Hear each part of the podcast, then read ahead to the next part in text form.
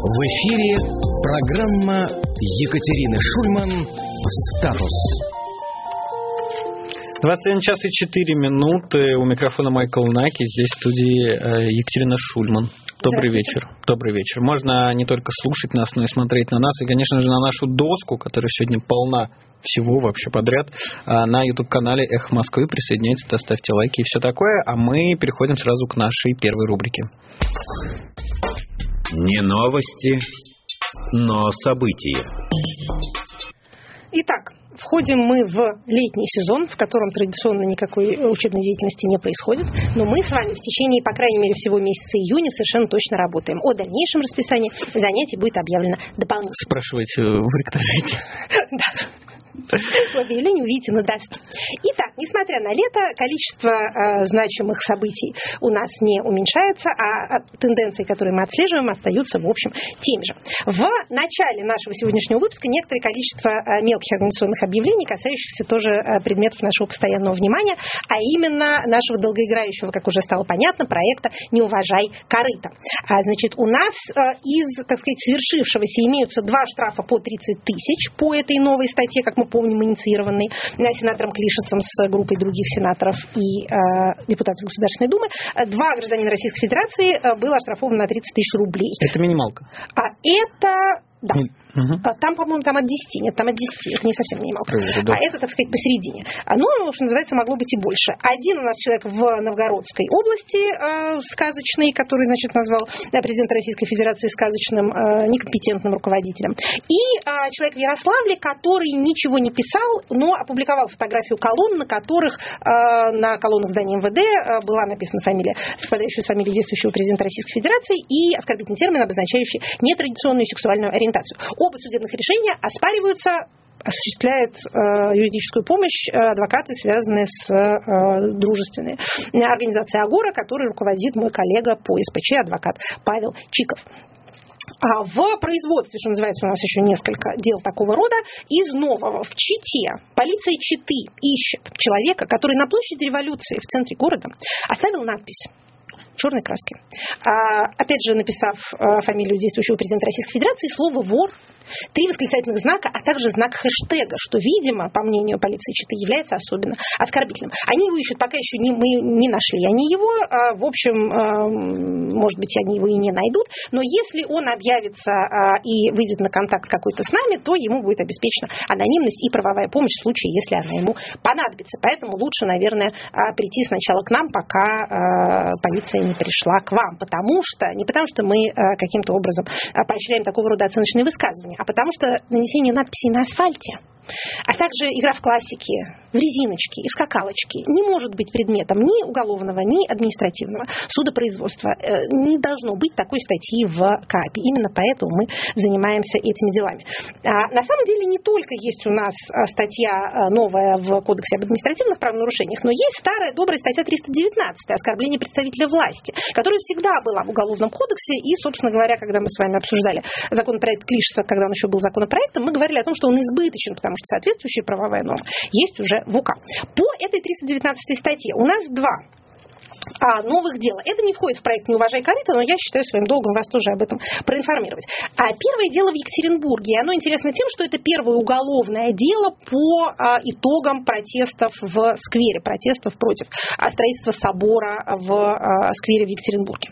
До этого там были административные дела, там были административные аресты, довольно многочисленные, 21 человек. В результате был арестован, а, сроки им были в вышестоящей судебной инстанции сокращены. В общем, все они уже вышли. Сейчас у нас первое уголовное дело по этой самой 319 статье. Идея состоит в том, что а, значит, э, житель Екатеринбурга по фамилии Мельниченко запечатлен на видеозаписи а, рядом с забором, которого уже нет в этом самом сквере. Он демонстрирует средний палец и в адрес кого-то произносит какое-то нецензурное слово. Предполагается, что таким образом он оскорбил полицейского. Сам Мельниченко это все отрицает, э, говорит, что полицейский был не в форме, вообще оскорблял его не он, и может вообще он никого и даже не оскорблял, а просто смотрел куда-то вдаль в этот момент. Тем не менее, вот э, дело тут у нас имеется. Второе дело, свежее дело по 319, оно пока еще не открыто, там проходит проверка, и мы чрезвычайно надеемся, что после проверки дело открыто не будет, потому что оно носит уже совсем идиотический характер.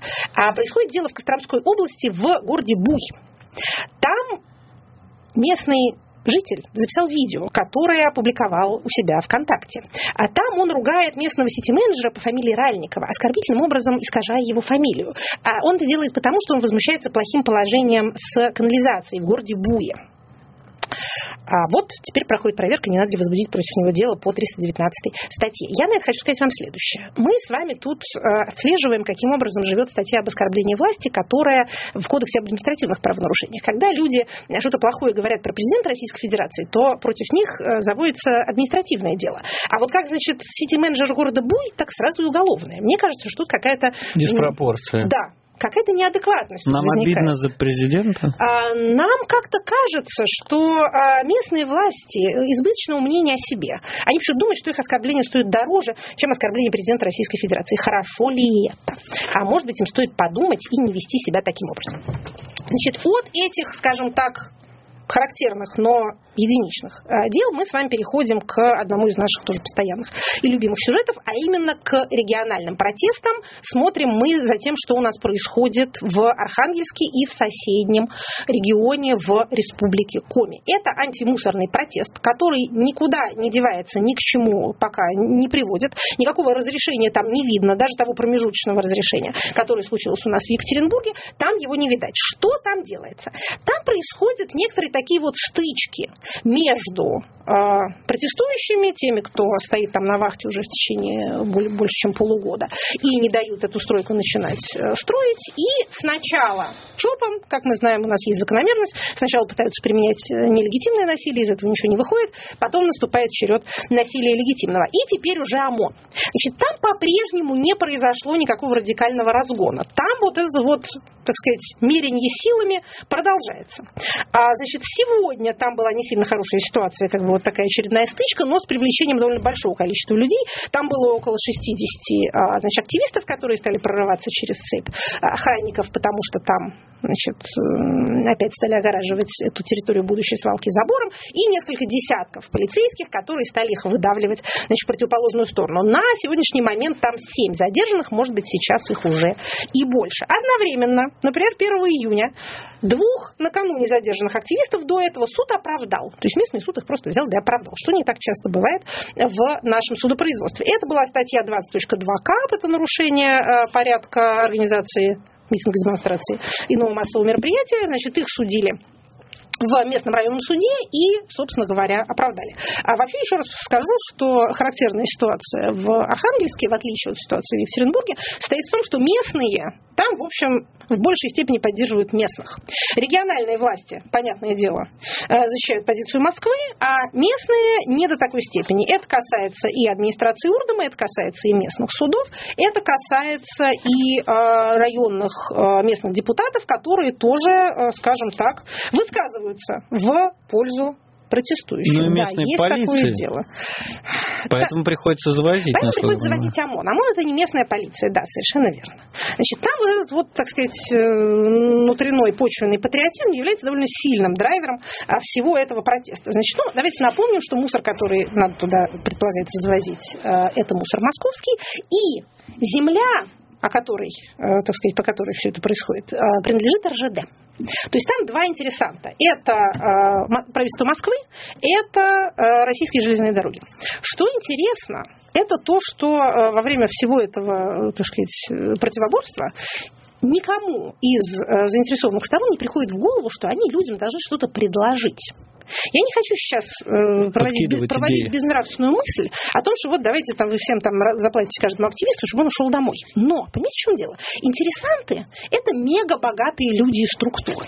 Это вот всякие наши многочисленные э, российские миллиардеры. Начиная от правительства Москвы и до, собственно говоря, руководства РЖД, и Чайки и Ротенберги, и операторы этих технопарков. Все это люди сверхбогатые, которые, устроив эту свалку, надеются стать еще богаче.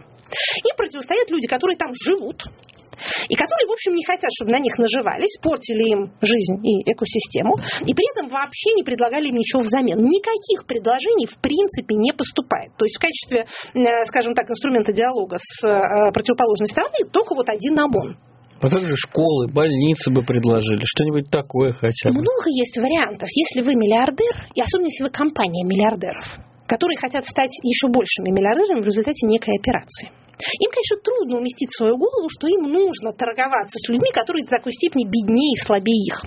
Потому что на их стороне не только деньги, но и властный ресурс и ресурс правоохранителей. Не по понятию. Тем не менее, опыт Екатеринбурга и многих других регионов России, в которых происходят протестные действия, должен был бы уже научить людей, что вот это вот движение на пролом, даже если ты очень богатый и очень могучий из Москвы, оно не то чтобы всегда окупается. Да, было много случаев, когда это окупалось, люди затыкались, и удавалось сделать то, что так сильно хочется сделать, и, соответственно, э, еще больше, еще радикальнее разбогатеть. Но времена меняются. Мы сейчас с вами поговорим о том, как меняется общественное мнение, например, что тоже влияет на все происходящее.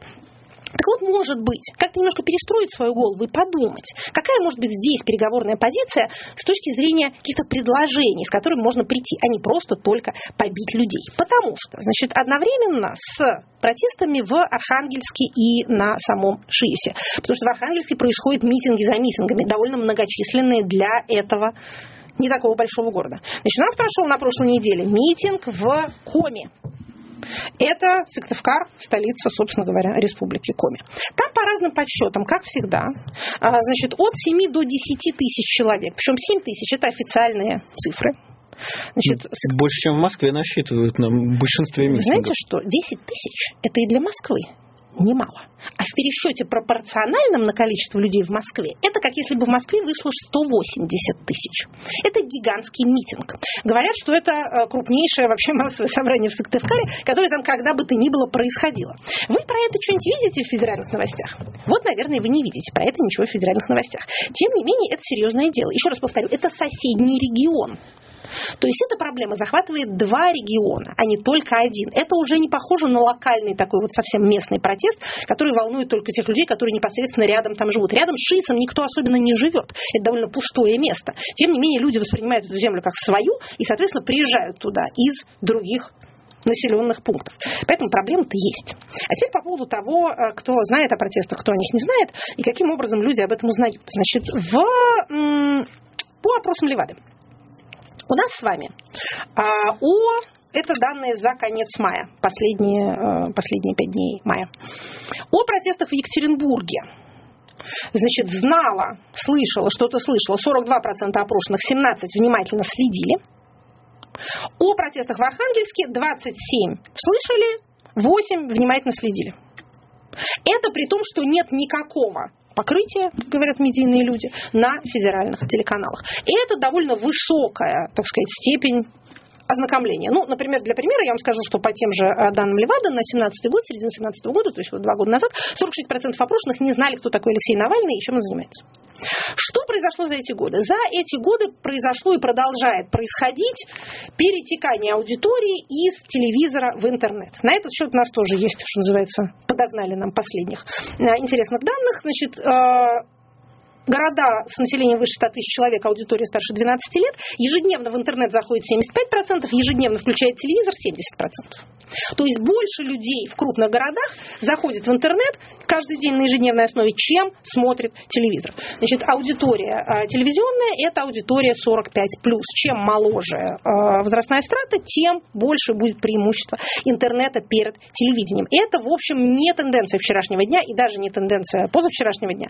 Это происходит в течение последних 10 лет уровень э, проникновения интернета у нас чрезвычайно высокий, мы в этом смысле такая типичная страна второго мира, которая там не везде было э, стационарное телефонное оборудование, но зато мобильный интернет пришел практически везде. Поэтому у нас с вами интернет это могучая сила. Соответственно, люди знают о протестах.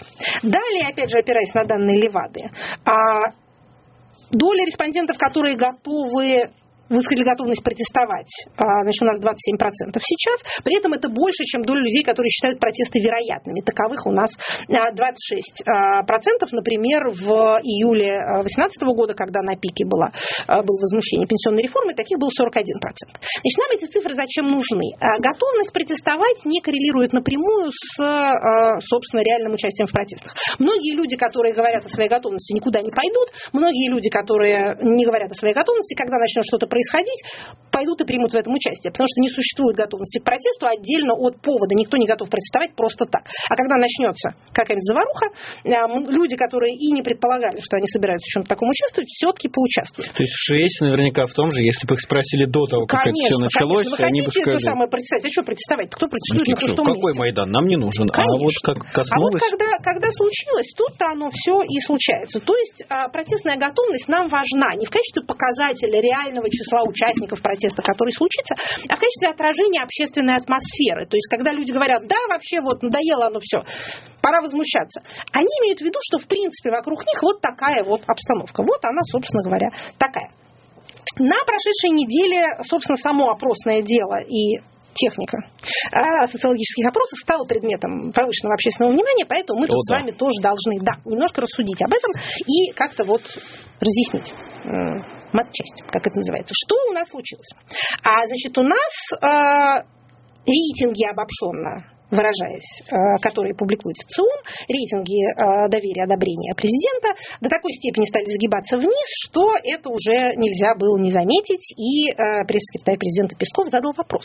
Как так может быть, что у нас рейтинги электоральные снижаются, а рейтинги доверия тоже снижаются, а рейтинги одобрения не снижаются. Как же так? Ну, наоборот было. Значит, смотрите. Мы, как это специально, суть. специально суть, да. суть, сейчас расскажу. Для нашего слушателя Дмитрия.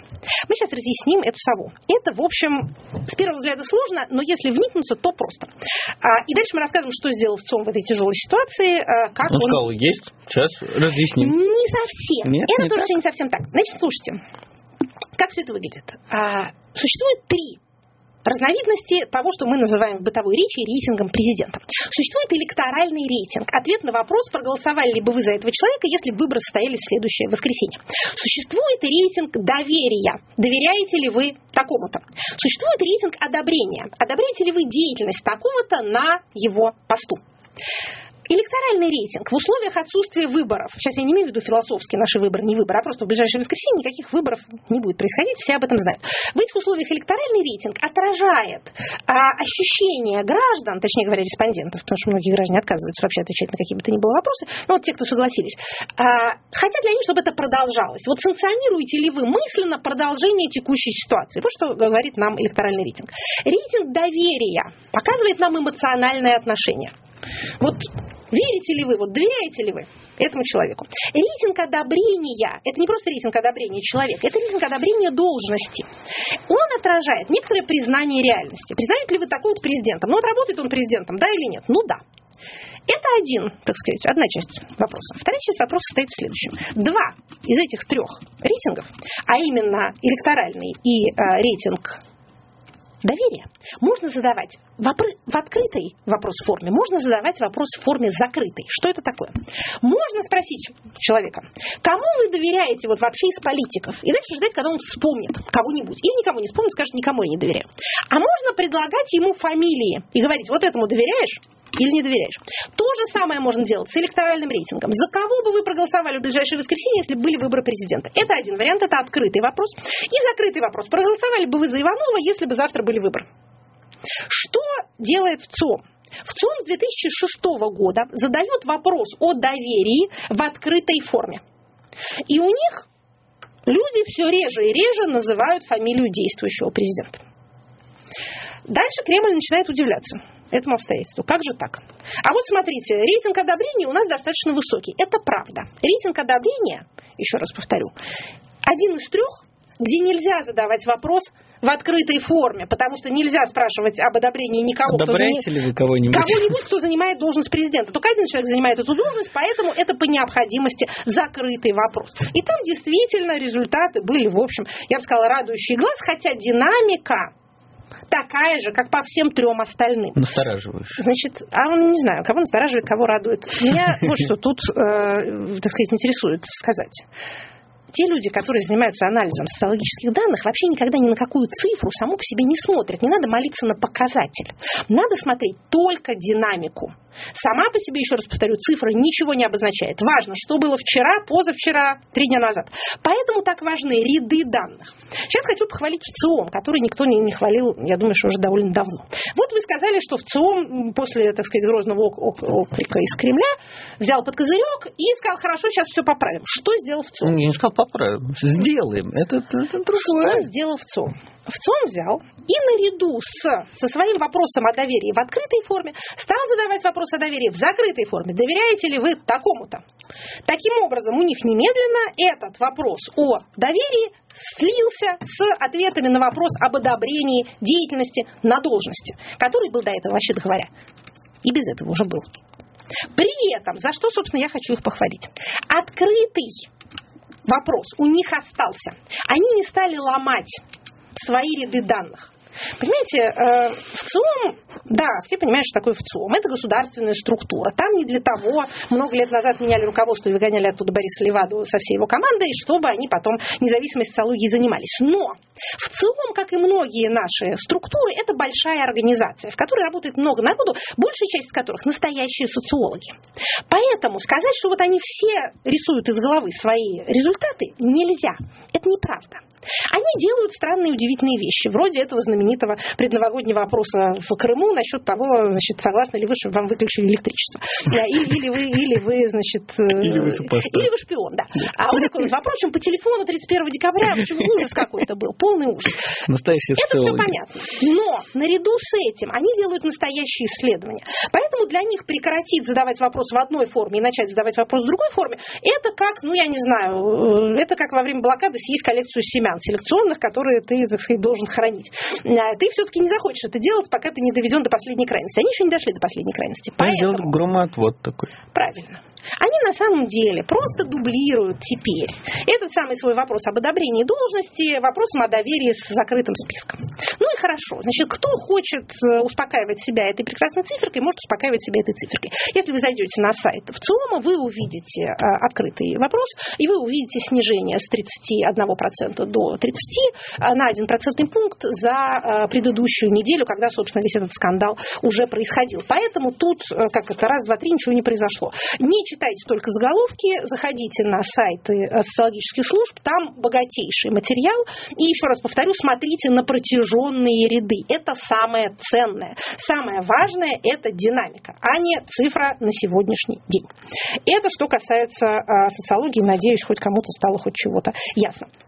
Несколько э, законотворческих новостей, как ни странно, э, в некоторой степени даже хороших. Значит, во-первых, мы с вами в прошлом выпуске говорили о э, проекте, разработанном Минэкономразвития, который запрещает передачу третьим лицам, запрещал бы передачу третьим лицам данных из Единого государственного реестра недвижимости. Мы тогда говорили, что это уже вторая попытка закрытия ИГРМ от внешней Для публики. Навального? Для, ну да.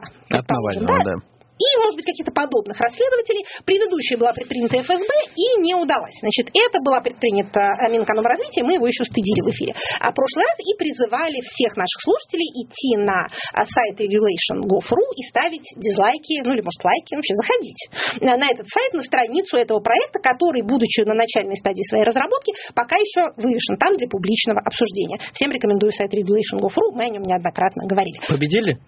А, предварительно победили. Значит, больше 400 дизлайков. Черепашку задавили? А, вот пока черепашка мягкая, ее надо, да, надо ее с хрустом раздавливать. Потому что на самом деле, еще раз повторю, это не черепашка, это крокодил. Что сделал Минэкономразвитие? Хвалим Минэкономразвитие. У нас сегодня такой выпуск, мы всех хвалим. А кто это заслужил своим хорошим поведением? Они текст переменили, а переработали законопроект, старый убрали, новый вывесили.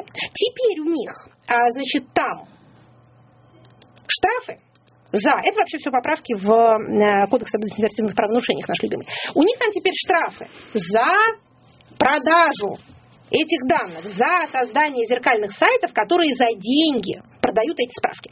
Это тоже не то, чтобы очень блестящая идея. Значит, ну, продавать то, что можно получить бесплатно, это может быть не самое выгодное коммерческое, так сказать, предложение. Но если люди готовы платить за эти справки, значит, им быстрее и удобнее получать их там, чем на ЕГРН. Почему это надо запрещать, мне непонятно. Но по сравнению с тем, что было, это, в общем, наверное, шаг вперед. Поэтому дизлайки работают, хождение на регулейшн работает. Чем раньше вы спохватились, тем больше у вас шансов прекратить какую-нибудь э, плохую законодательную инициативу. А еще у нас была хорошая законодательная инициатива, инициатива, которую, если вы помните, мы призывали, наоборот, поощрять и писать в Государственную Думу, что ее быстрее принимали, потому что она застряла после первого чтения. Она у нас за прошедшее время прошла второе чтение и третье, и подписана президентом, и вступит в действие. Это поправки в закон о врачебной помощи, которые делают обязанностью а не только возможностью, а обязанностью руководства медицинских организаций обеспечивать доступ родственников в э, реанимации. Значит, теперь все у нас по закону обязаны вас пускать в реанимацию к вашему близкому человеку. Это подписано президентом, закон об основах охраны здоровья. Значит, вот такой вот хороший есть, у нас законопроект. То есть, еще раз повторю, раньше это, раньше это зависело да. от администрации. Они могли это обеспечивать, могли не обеспечивать. Теперь это еще раз повторю, их обязанность по закону. Проект был внесен большой группой э, депутатов, в основном членов комитета по э, охране здоровья, э, а также членов Совета Федерации Лаховой. Им всем выражается нами в эфире благодарность. Да, это программа «Статус». Екатерина Шульман, Майкл Наки. На YouTube-канале Москвы идет трансляция. Подключайтесь туда. И вообще запомните, регулейшингов там мы ставим дизлайки, а здесь, на их Москвы, в программе «Статус» мы ставим лайки. А, не перепутайте. Не перепутайте, и тогда все будет хорошо работать. Мы сейчас сделаем перерыв на новости, затем вернемся к программе «Статус» с Екатериной Шульман. Программа Екатерины Шульман «Статус».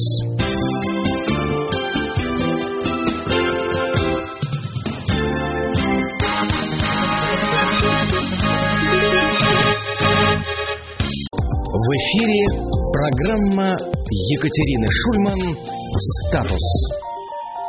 21 час 34 минуты. Программа «Статус». Мы снова с вами. У микрофона Майкл Найки. Екатерина Шульман здесь со мной в студии. Здравствуйте еще а, раз. На канале «Эхо Москвы» идет трансляция. Можно смотреть на нас, можно смотреть на доску за нами. Там очень красивая некая бутылка с тряпочкой и огнем, а, предваряющая нашу следующую рубрику. А к ней, собственно, прямо сейчас и тогда и перейдем. Азбука демократии. Как ни была обширна и богата буква «П», на которой долгие месяцы мы тут с вами э, сидели, даже она завершилась. Хотя, на самом деле, не без грусти я с ней расстаюсь, потому что некоторое количество терминов там еще осталось. Ну, например, там, перестройка, скажем, плюрализм, паспорт. А, но надо двигаться вперед, поэтому букву «П» у нас сменяет следующая буква алфавита. Какая? «Р». Правильно, совершенно верно, буква «Р». И сегодняшний наш термин – это радикализм и радикализация. Значит, мы с вами поговорим о радикальности как явлении, о том, что это такое, откуда оно берется, и о процессе радикализации, таком довольно хорошо а, и подробно изученном политической наукой, о факторах, которые его движут, и о других, которые, наоборот, не имеют с ними никакого отношения. Как всегда, начинаем мы с этимологии. Корень у нас латинский, так что термин почтенный. Корень радикс обозначает, это, корень обозначает, знаете что? Да. Корень. Как это, прослушайте еще раз этот момент, и вам, может быть, хоть что-нибудь станет понятно. Корень это корень. Радикалис по латыни коренной. Вообще наиболее адекватный русский перевод термина радикальный – это коренной. Под радикальностью в политическом контексте подразумевается действие или риторика, политическая платформа или запрос на решительные базовые, коренные, еще раз повторю, изменения.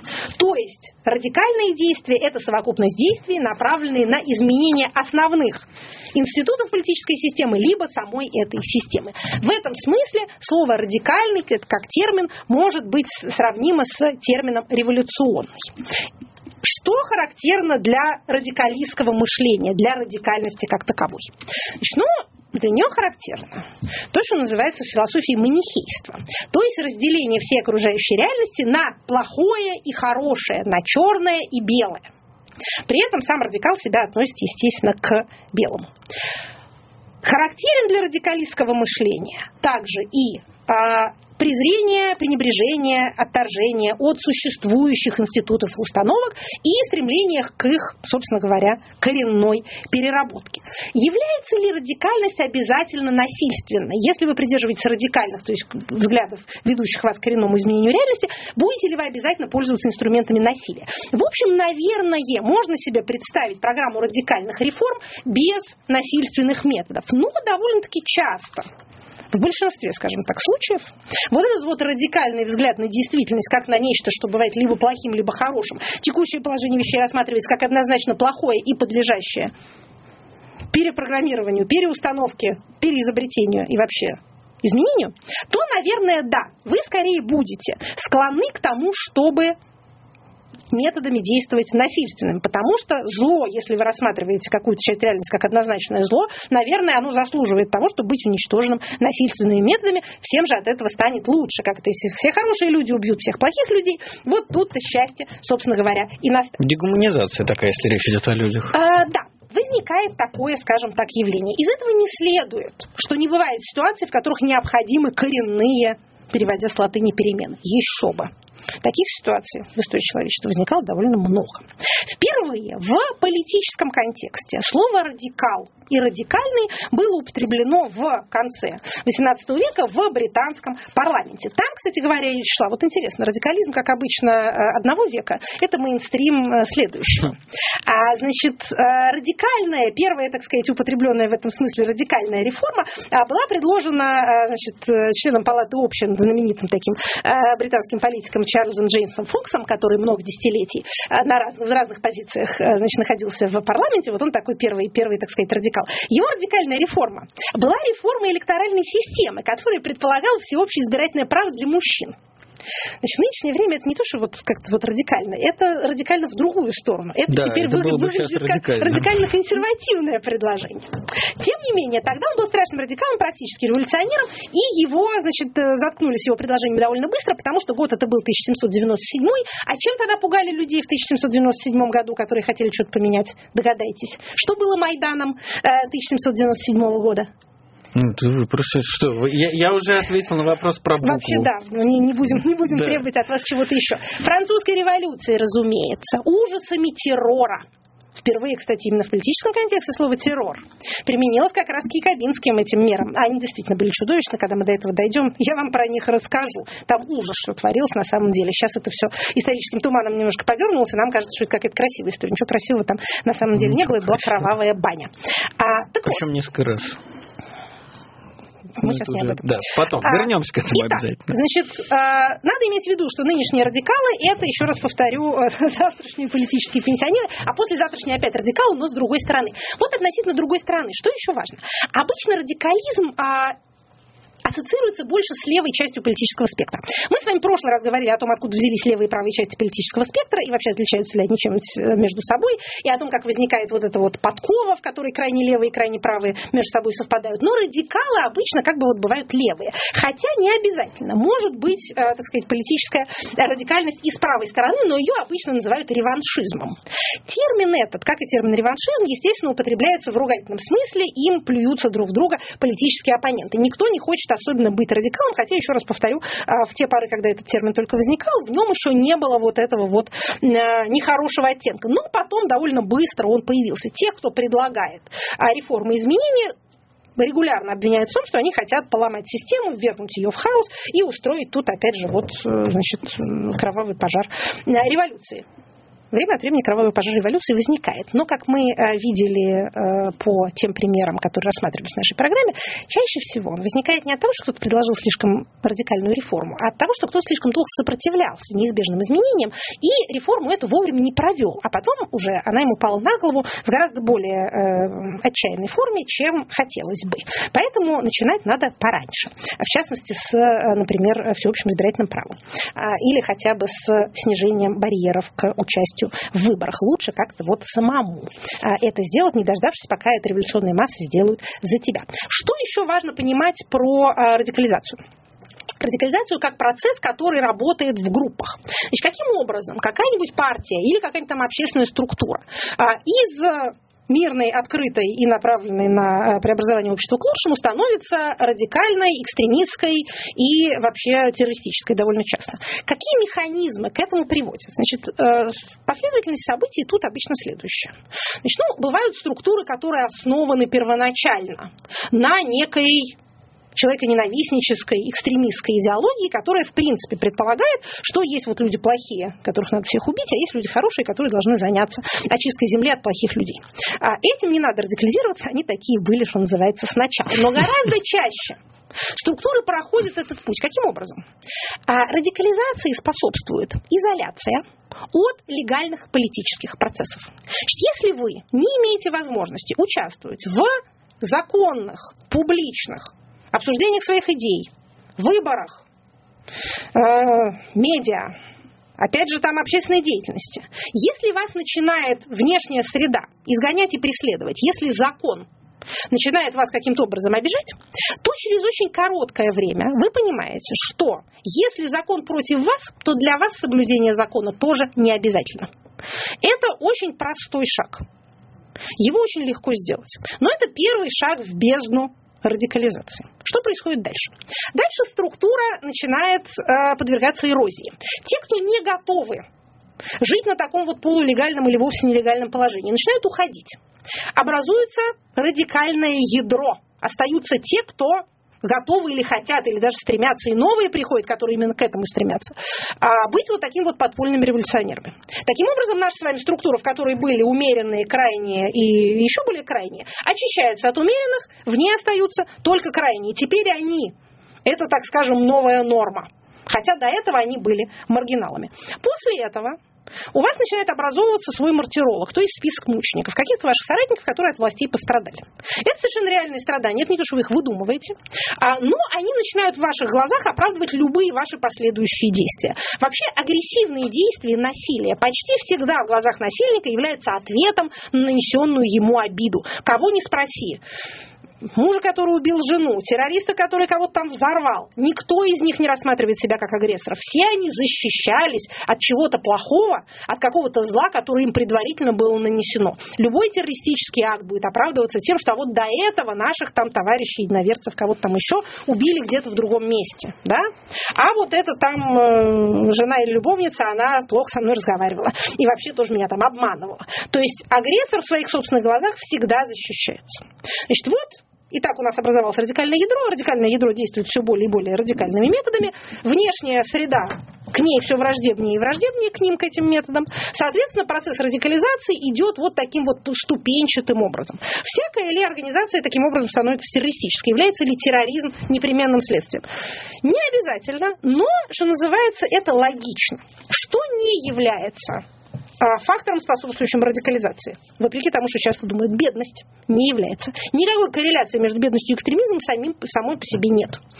Тяжелая экономическая ситуация может людей подталкивать к тому, что они, например, протестуют. Но если мы посмотрим на тех, кто реально совершает теракты и состоит в действительно экстремистских организациях, планирующих, осуществляющих насилие, не тех, кто в чатах общается между собой, а те, кто действительно что-то делает нехорошее. Или кто создает, например, террористические организации, mm взять того же самого Бен Ладена, тоже это был не самый бедный не человек. бедные люди, не темные люди, это люди с образованием, это люди, которых вовсе не нищета и голод привели в эту организацию. И второе, нет никакой корреляции между а, участием в террористических актах, даже а, самоубийством, а, так сказать, вот этим вот э, террористическим способом и а, каким-то психическим заболеванием. Вообще люди с ментальными нарушениями становятся жертвами преступлений. Они совершают преступления. Преступления совершают, к сожалению, нормальные. Люди совершенно здравые, доведенные своей логикой до того, что им кажется необходимым сделать именно это. Те э, террористы, в том числе террористы-самоубийцы, которых удалось отловить и, что называется, исследовать, абсолютно не являются никакими, как это называется, так сказать, в быту сумасшедшими. Значит, они не являются шизофрениками, они ничего не галлюцинируют, они не наркоманы. Они вот додумались до такого их убедили в том, что так надо поступать. Они находятся в среде людей, которые считают, что так поступать надо и правильно. Они живут в своем информационном пузыре. Что спасает от радикализации? Ну, мы с вами перечислили те факторы, которые способствуют. Соответственно, сменив знак, мы, вы можете перечислить сами те факторы, которые препятствуют.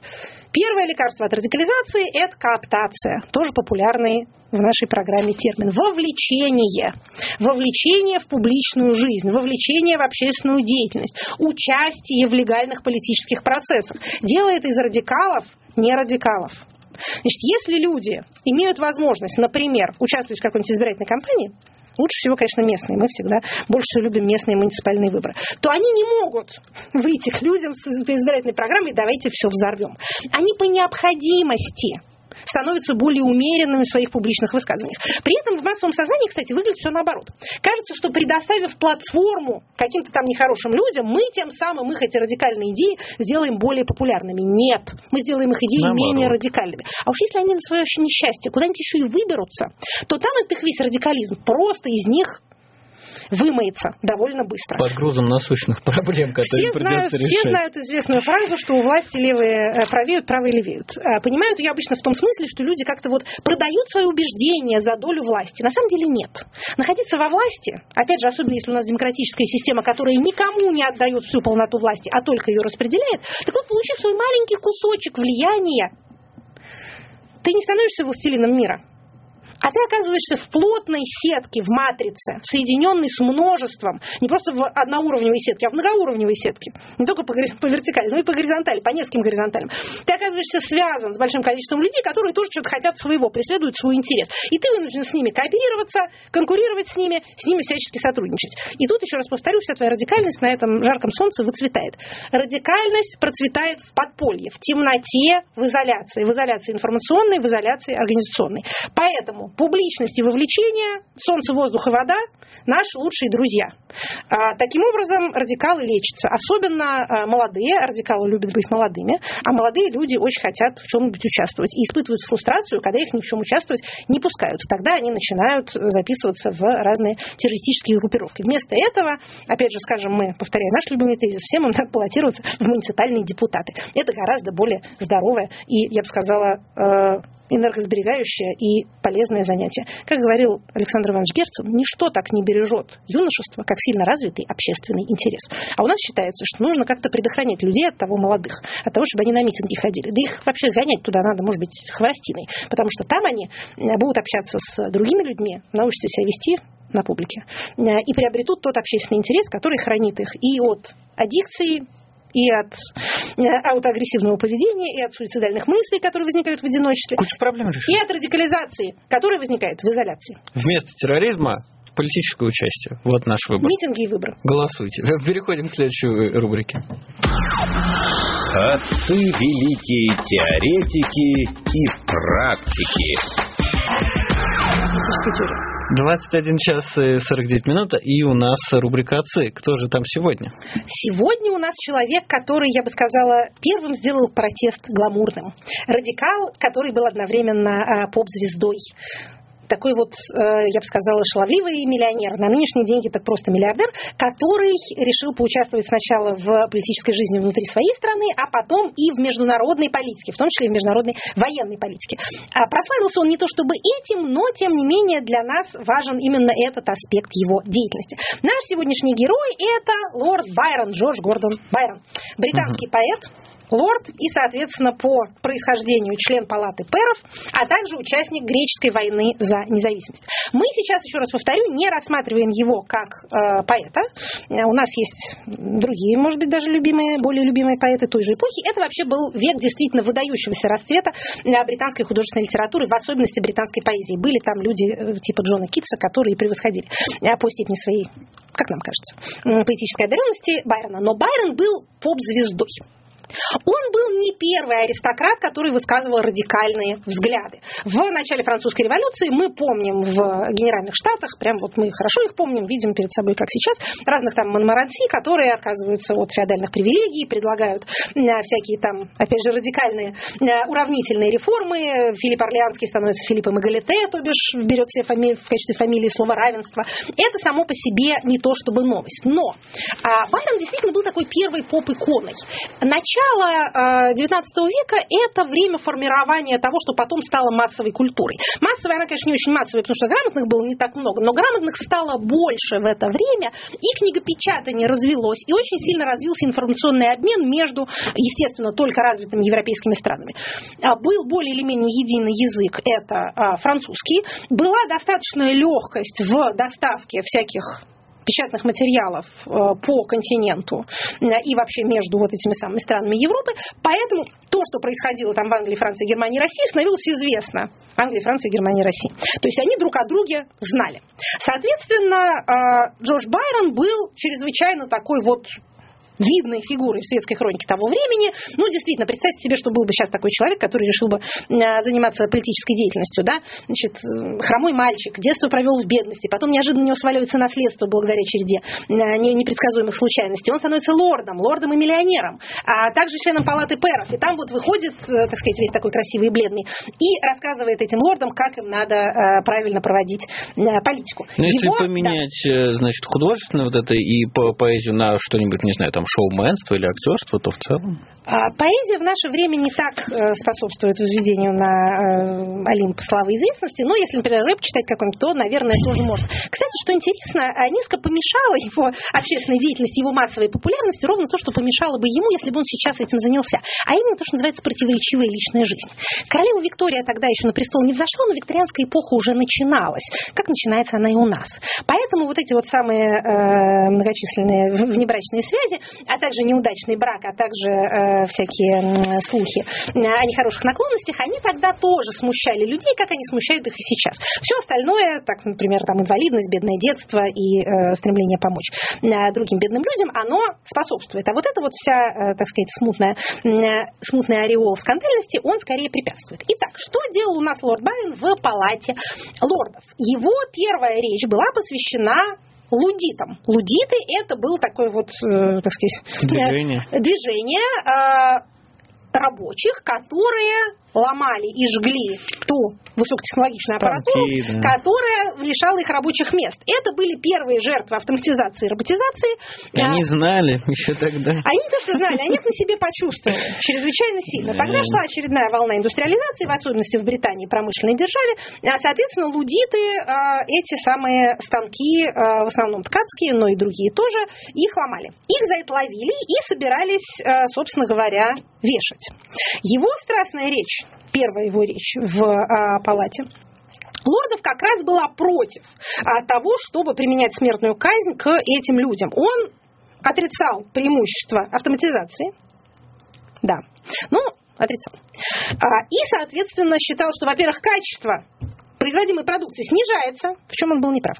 А, но также оправдывал тех людей, которые, будучи доведены до отчаяния, как пытаются сопротивляться а, вот этому вот э, процессу лишения себя куска хлеба. В этом он был, конечно же, прав. Речь его была несколько театральной, как и положено поэту, но, в общем, впечатляющей, была напечатана отдельно и разошлась э, в большом количестве экземпляров. Вторая речь его была посвящена католической эмансипации, то есть приданию гражданских прав католическому населению Великобритании. Тогда, как вы помните, времена-то еще были довольно суровые, не то что никакого всеобщего избирательного права не было, а католики не могли, например, э, учиться в, э, так сказать, публичных учебных заведениях, в Кембридж, Оксфорд их не принимали, они не могли занимать государственных должностей, не голосовать, не баллотироваться никуда. А постепенно происходила вот эта эмансипация, то бишь э, наделение гражданскими правами, за это Байрон тоже высказывался. А, значит, большой карьеры в палате палате э, лордов он не сделал, художественная деятельность и личная жизнь его отвлекали, но в конце своей жизни, мы, кстати, обычно называем, сколько какой из наших героев прожил, тут у нас 36 лет, э, как, в общем, не густо. Не густо Был да. бы философом или ученым, то, возможно, бы, бы прожил бы дольше. сложился прожил бы дольше. Но да. он этого не сделал. Значит, вместо этого что он сделал?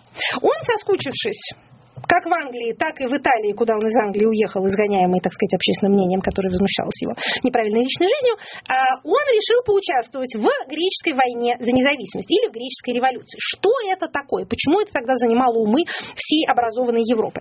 Греция тогда была частью Оттоманской империи, находилась под властью Турции и, соответственно, боролась за независимость. Борьба эта за независимость продолжалась с 21 по 30 а, второй год, когда, собственно, была официально признана независимость Греции и э, очерчены ее границы. Это была долгая, достаточно кровопролитная э, борьба. Надо сказать, что она была такой долгой и кровопролитной не только по причине, э, так сказать, того, что Атаманская империя, естественно, сопротивлялась тому, чтобы от нее откололась целая провинция, но и благодаря тому, что греческие лидеры чрезвычайно грызлись между собой.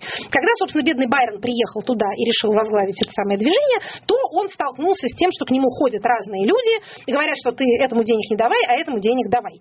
Он еще приехал туда в качестве действительно сверхбогатого человека. Греция была крайне бедной страной.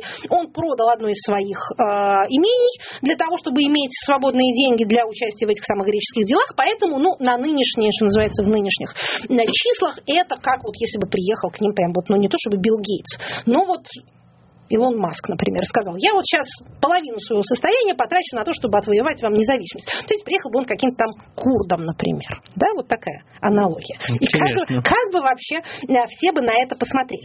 Как выглядела а, европейская коалиция в этой, вообще мировая коалиция в этой ситуации? Хорошо. Турция и Египет против Англии, Франции и России.